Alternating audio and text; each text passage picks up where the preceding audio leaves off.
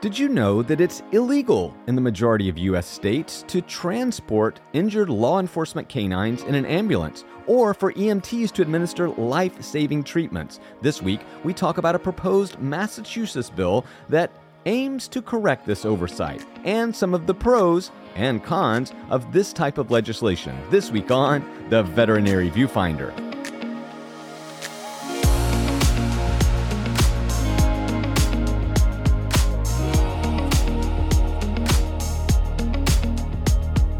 Welcome back to The Veterinary Viewfinder, the podcast that tackles the toughest topics in veterinary medicine. And this week, we've got a tough topic for sure. And it may not seem like that on the outset, but I think as we discuss it further, you're going to see that sometimes the most well-intentioned bills and regulations and actions can have some unintended consequences. Before we get into that conversation, as always, I'm one of your co-hosts, Dr. Ernie Ward. And I'm registered veterinary technician, Becky Mosser.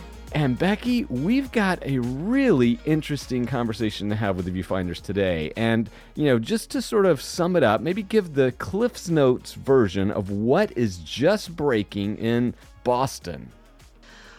Well, I think this is pretty awesome, but there's a whole lot to it. Basically, a bill has been picked up by the House that was introduced that would allow first responders to treat and transport injured police dogs to veterinary hospitals as long as there was, of course, no injured humans needing care or transport.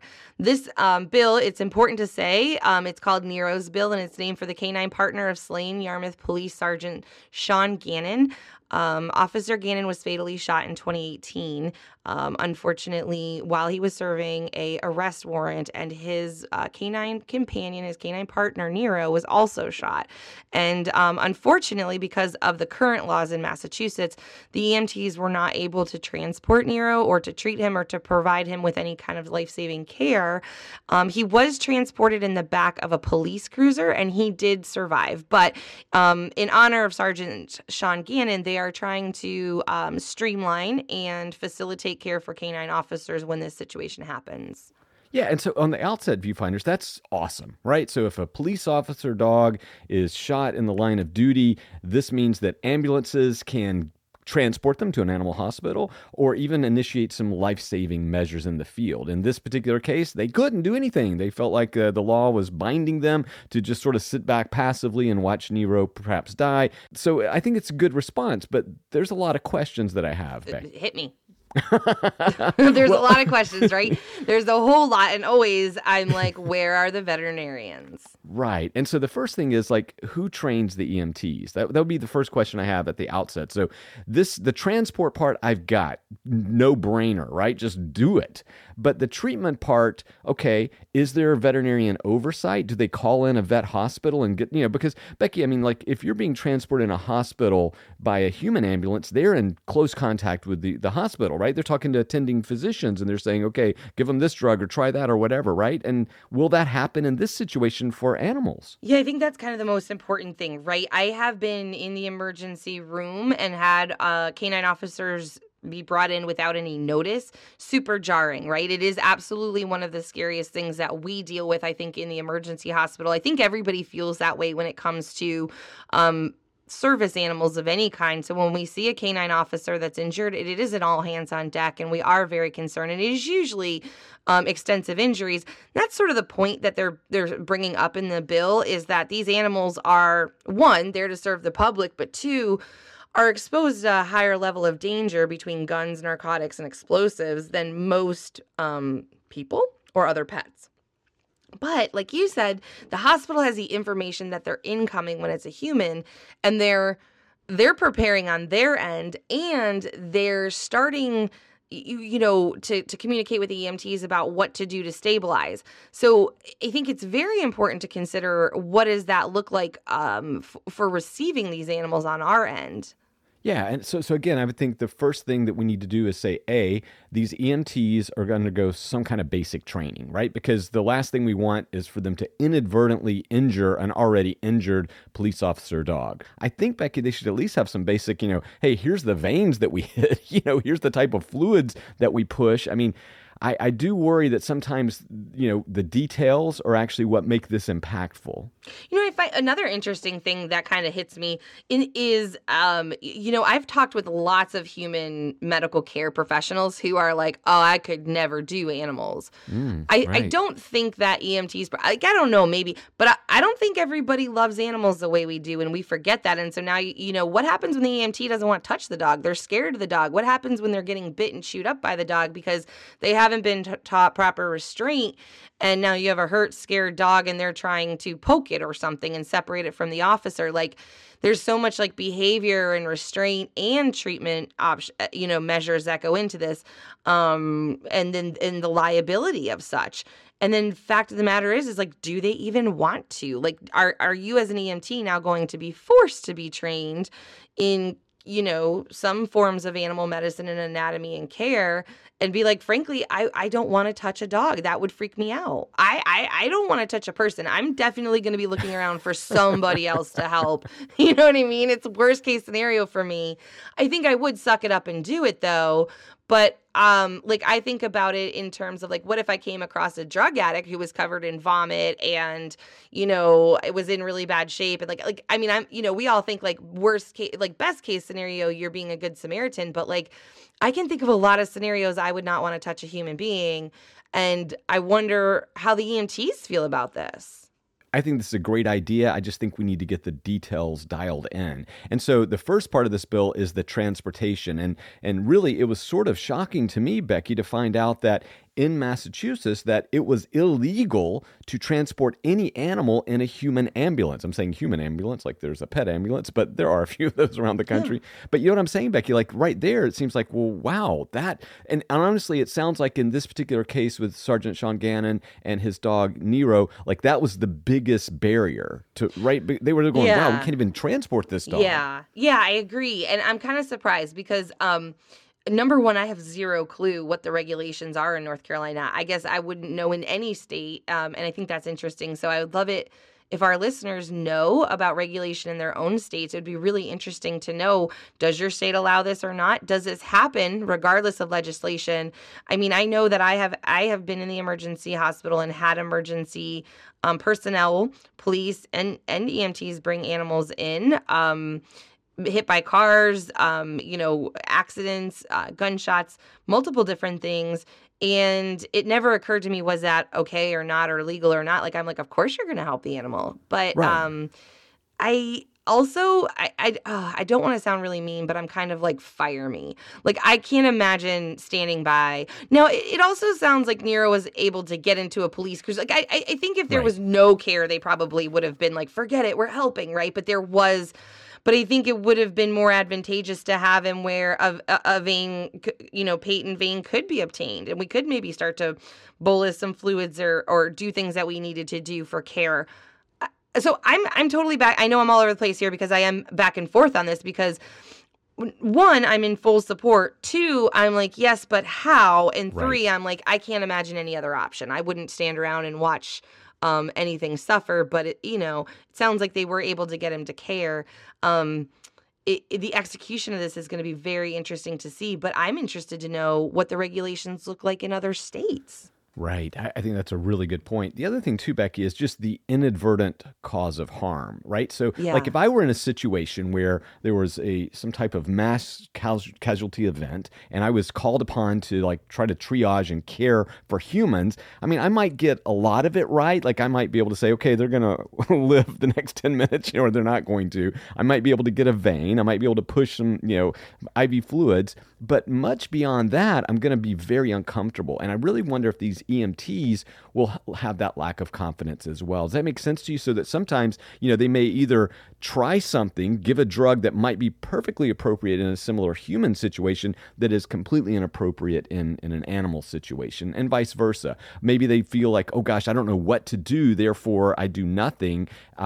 And I think this is where training could really, I mean, if honestly, I'm asking for them to join forces. Now, Becky, like you know, I've been called on by first responders and police over the years in the field to say, we've got this situation, what should we do? And I've been able to sort of talk through them on the phone, like try this or this or this. And this is basic stuff, right? This is like, check this, do that, pressure, you know, whatever, yeah. Get a vein, you can do it in the front leg, you know, that kind of stuff. But the other hand, Becky, I've never like really, I can't think of a situation where I've ever pushed drugs, right? I've never said, oh, we'll try, you know, this to save the life. I think it would be really difficult, right? Sure, right. And then where's the liability there? Right. You know, you don't have a patient, you know, we know this is life-saving, but we also don't have any kind of VCPR. We don't have any kind of history. It is obviously a really scary situation if we are going to be at that point giving meds, and maybe that's not it, right? Like maybe it isn't that, and there isn't enough information. And to be fair, I wonder, and I have never in my life read a bill, and I doubt that I will read a bill, but how detailed is that spelled out in this bill? How specific is it about what care can and cannot be provided? And I think that would be really important. And then two, I guess this might be a little is this crazy? But what's occurring to me is like from a first responder point of view, like again, you know, if my sister tells me my niece is 101, I think they're perfectly normal. Like I forget, like I have to remind myself that human numbers don't look like animal numbers. And so I wonder then if we're asking a lot of the EMTs to have parameters now for pediatrics and geriatrics and then your average adult, and then we're now introducing animals. Now, the other part of that is I think we're talking about something that is probably fairly once in a lifetime for most EMTs, right? Like I don't think this is happening every week, and it may or may not ever happen in their career. But now are we in a situation that because it's never going to really happen in their career, when it does happen, they're as completely unprepared as they would have been, and now they're just, you know, running for the ER. Right. I don't know. Again, it's really layered. I want these animals to get help. I want them to get it as soon as possible. I highly recommend that there is somebody in every veterinary clinic who's trained in human CPR. So from a One Health perspective, are we kind of moving into a crossover that we should have? Right. And so the other thing too, Becky, that this has been a long-standing concern of mine is that there are so many police departments across the country that don't have, at least in my opinion, adequate veterinary medical support for their service animals. And I think this maybe just highlighted that vacancy, that deficiency. And so, you know, I've been a long fan of saying, look, why don't we have like, why don't you like have on salary, on payroll, a veterinarian or a veterinary technician? Like that would go a long ways, right? So instead, what happens is we sort of rely on this personal network, right? You know, where every county like has a vet that they sort of use, right? And that hodgepodge means that again, in a situation like this, they don't know who to call or turn to. They're rushing around. And you're right, Becky. I like what you said. This is probably a once in a lifetime, or maybe it's a once in a year type of occurrence. But in those occurrences, the reality is, you know, we can do a much better job. Okay, so same along that pipeline, this is making me think, because I have done CPR and first aid with the Brunswick County Sheriff's Department and the New Hanover in the past. Are we focusing on the wrong group of people here? Should it be that police officers and canine handlers should be trained in performing first aid, and EMTs be, you know, able to transport by law, but not really so much worry about the EMT training aspect and you know, kind of constant development so much as the police force, who are probably going to be a lot more likely to encounter pets on a regular basis? Ooh, I like that. I mean, and again, viewfinders, this is what we're saying. It's these details where we can tighten it up. The other thing, too, you know, Becky, does this somehow marginalize or diminish our authority, right? Does this somehow undermine our abilities? Because if you're, you know, I mean, I get it. That sounds terrible, but you know what I'm saying? Like, it's like, why was this bill not written to saying, hey, you know, we need to have an RVT on call 24/7 or something like that, or DVM? Yeah, you know, I honestly don't see. I see this as more as like room for everybody kind of thing. I see it as actually looking at the animals and saying, wow, we need to offer them, you know, more consideration than we have in the past, and we need to respect their service and make sure that they do have the care that they need at, you know, their disposal, no matter what, so that we can preserve their life. So I think it is actually a focus on being more inclusive. However, one, I think we're probably almost always behind on these things, right? So I would question if this has been introduced with a veterinarian, you know, on board, if it was introduced by the veterinary professionals. I just think that would be interesting, just thought process. And then two, you know, I think that while it is super inclusive, we kind of then run a little bit of a disconnect because now we're only talking about canine officers, right? Are we talking about search and rescue? Are we talking about bomb sniffing? Are we talking about only badged canine officers? Are we excluding pets in case of an emergency? So now if you respond to a house fire and this dog is injured and needs emergency care, can you not transport it? But this person's house is burning down and they probably could use your help. Like, so now will we get into a situation where this is so micro and so specific as to who they can help that it may become problematic? Wow, I really like this. And again, you know, the transportation is the part that I think is really important. And right now, viewfinders, if you're in a state, I'd love to know, is that even allowed, as Becky said? So that's like the first and most important thing, in my opinion. The treatment, I think, is a great idea. I think there probably needs to be some training, some provision, some oversight. I do worry about Becky. It's like, well, what happens? Is there going to be this kind of creeping of you know, expansion of this type of action? You know, is that good or bad? Like Becky said, they're on scene. There's a fire. I totally get it. I mean, you know, we did all those CPR trainings too back in the day, Becky, donating all those masks and all that stuff to our local, you know, volunteer fire departments. But, you know, again, is it limited to badged dogs? I mean, because that seems to be where this is kind of heading. You know, where do we expand from here? And then the final thing, I love it, what you said, Becky, is like, how can we keep veterinarians integrated into this conversation? Because I know that the ASPCA was involved with this up there, but, you know, again, what type of oversight, you know, or development from the veterinary community was involved? I'd like to know. Yeah, and there's so many questions I have as far as that goes, right? Like where the limits are drawn, what they can and can't do. I mean, when we're talking life-saving measures, save these guys. But like, are we talking about intubation? Are we talking about, simply just getting a catheter in? Are we talking about pushing drugs? There's so many different aspects and issues that I think ultimately I am for EMT. I am absolutely for the transporting of these animals. I am absolutely for stabilizing care that, you know, is possible. I don't think I am for administration of drugs out, because I can't think of anything really that we give. You know, we don't give steroids anymore to our crashing dogs like we used to. We don't soak our heat strokes in alcohol. So I can't even really think of anything that they would be pushing, hopefully. But I also, again, I think, where does the veterinary team lie on this? And how is the veterinary professional being considered in the team of this whole transport and training process? I think there just needs to be more information. And do other states need to be looking at what their processes are currently, just in general, so that they don't have the situation where they don't know what to do when they have their own Nero situation? And a couple of quick things, too, about this legislation, because I think it mirrors a lot of the states around the country, is the first of all, you know, most of these laws, and again, this is getting back to my beef kind of with how a lot of these small rural, you know, police departments take care of their vets. They just say you have to identify a veterinary hospital or a veterinarian who would provide, you know, emergency treatment, right? So identification is not the same as like you have some type of contract, you know, you're paying whatever in place. Like there's a huge difference between saying, oh yeah, you know, here's ABC Emergency Clinic and that's where you go. Because like you said, Becky, right now during COVID times or whatever, you know, we're in right now, who knows if they can even take you and what's their level of training and are they ready? Because nothing is worse than having like a serious, you know, gunshot wound dog show up, right? It does also, in this particular bill, it says that, hey, you know, we want to develop these programs, this training out for EMS, EMTs with veterinarians. But again, what does that mean, right? I mean, you know, it's when you pass a bill like this, well, what does that actually look like? How are you going to ensure that, you know, that is, it's a proper thing? So I love the intent here. It's just, again, as we say, the devil is in the details. And Becky, I think that's really what flagged this for you and me and why we wanted to have this conversation with the Viewfinder family.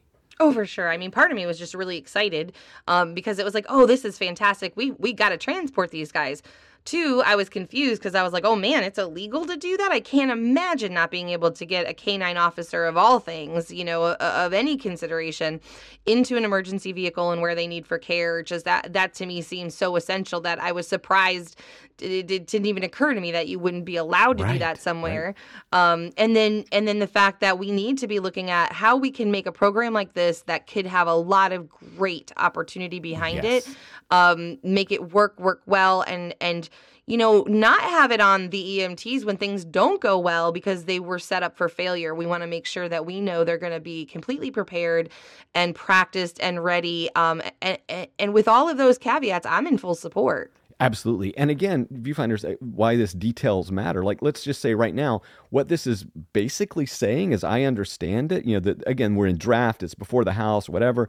But Becky, that means every ambulance in Massachusetts would have to have like a box muzzle, right? They'd have to have special catheters, right? I mean, they'd have to have things that are appropriate for the treatment of. So guys, that right there is a budgetary issue. So now you're in rural Massachusetts and you've suddenly got to equip, you know, your 5 ambulances with all this animal stuff. And you're kind of going, what? You know, I don't have money to take care of the people stuff. So I think there are a lot of elements here. Like, again, the bill doesn't provide any additional funding as far as I could tell. Or is this a police officer thing? Like, so do you have a canine officer and therefore you travel with their emergency kit that has catheters and tape and a muzzle and, you know, an intubation tube and everything that would possibly be needed for that dog in case of an emergency so that whatever ambulance came upon it would be ready to roll for that dog in particular, or that life-saving measures maybe could be administered before the ambulance got there, right? Like the fire trucks are almost always the first time on the scene. Are EMTs the only ones? Are firemen? We got questions. We got lots of questions here. And honestly, if you know, if you're the Massachusetts VMA or you're with the Tech Association, and you're involved in this, because I would expect the AVMA to be involved in this legislation in some way, let us know. And if you are part of legislation or understand what goes on in your state and how you handle this, I would love to know too, because I think this is really something that could be really important for people to pay attention to. Oh, absolutely. I mean, this is amazing, right? This could be a template for the rest of the country. If we do nothing else than say, hey, guess what? You can put police dogs in an ambulance if they're injured. Right. And I will say this, Becky, the draft resolution for Massachusetts, they did go into more details on like decontamination of the ambulance after a dog had been in there than they did on the actual medical treatment and training. I bet you, though, that's all just they're so equipped now because of COVID that they could just like pull into these stations and it blows in and like gases them out and things like that. It's pretty intense. So they have some really good measures. But I think that's a good point, too. Right. I was thinking about that when we were talking earlier is like, what about the zoonotic potentials of it? Like, I understand that these dogs are well cared for and they're police dogs. That doesn't mean that they couldn't possibly be a carrier for some kind of disease. And again, just keeping those guys protected. The other thing that popped into my head, I'm not trying to circle back or get off track here, but what about the difference between private ambulances? So it kind of occurred to me that like most of the ambulances around here are private. And so is this something that would have to be implemented because they're passing a law that we are now requiring private ambulance drivers to have this training? That's a really good point, viewfinders, because she's right. We've privatized a lot of these emergency services in a lot of the country, especially in the rural areas. And are they required to take these animals on? I don't know. I mean, again, a lot of questions, super supportive, just like, okay, let's get the details, because I really do think this has the opportunity to be something great and transformative. And I think that, again, like Becky always says, this is something to get in front of. We should be really integrated into this, you know, not just one passing line of, we'll have veterinarians develop some of these programs to train EMS. It's like, no, we need to have vets like way before that. We need to have vets and, you know, doing every part of this. I think it's really important. And look, guys, you know us, we are so focused on the veterinary community and we want to promote ourselves every way. But also there are times when we think our expertise is really needed. And this is one of those that I think we're extra special needed. Yeah, 100%. And I'm just really glad it's on the forefront. You know, I hate that there had to be a loss of an officer and the suffering of a canine officer for this to come to light. However, at the same time, I give kudos to the Massachusetts House and Senate that is now working on this, because you saw a problem. You're recognizing animals, especially canine officers, as being super important. Yeah. I hope you guys arm them all with, bulletproof vests and all the protection you can possibly get them on top of this, because they are absolutely officers of the law. They're doing great things. And, we are in full support of the best care for them. And I think the questions that we have are aligned with ensuring that that's what happens. That's right. So viewfinders, what do you think about this? EMTs treating police dogs, should they be allowed in ambulances? If so, who does the training and oversight? We'd really like to hear your opinions and experiences with this particular topic. Worst case scenario, just send us a picture of your favorite canine officer that comes to your clinic, because they're your favorite. We love those guys so much. Yeah. You can find us over on Facebook and Instagram at Veterinary Viewfinder, and on Twitter at Vet Viewfinder. That's right, guys. Really stay safe out there. Another one of these exciting topics. Like Becky always says, it's way better for us to prepare for these conversations. And this is one of those, again, rare opportunities where your state right now, you can actually help legislators. This is a feel-good, common-sense measure that I think any state would say, okay, well, at least let them put them in the ambulances if the dog is shot or has been exposed to narcotics or whatever. And again, Becky, like naloxone, like not every state has really authorized all, even police dog handlers to administer naloxone. Now, obviously most states have, but this is all baked into that bill in Massachusetts. So again, what about exposure to these narcotics where you could easily administer something in the field? Does your state allow that? I mean, these are great questions, viewfinders. We really want to hear from you. All right. Absolutely. And if anything else, just know that this episode is 100% in honor of canine partner Nero and in memory of Police Sergeant Sean Gannon. Absolutely. Guys, talk to you next week. Bye. Bye.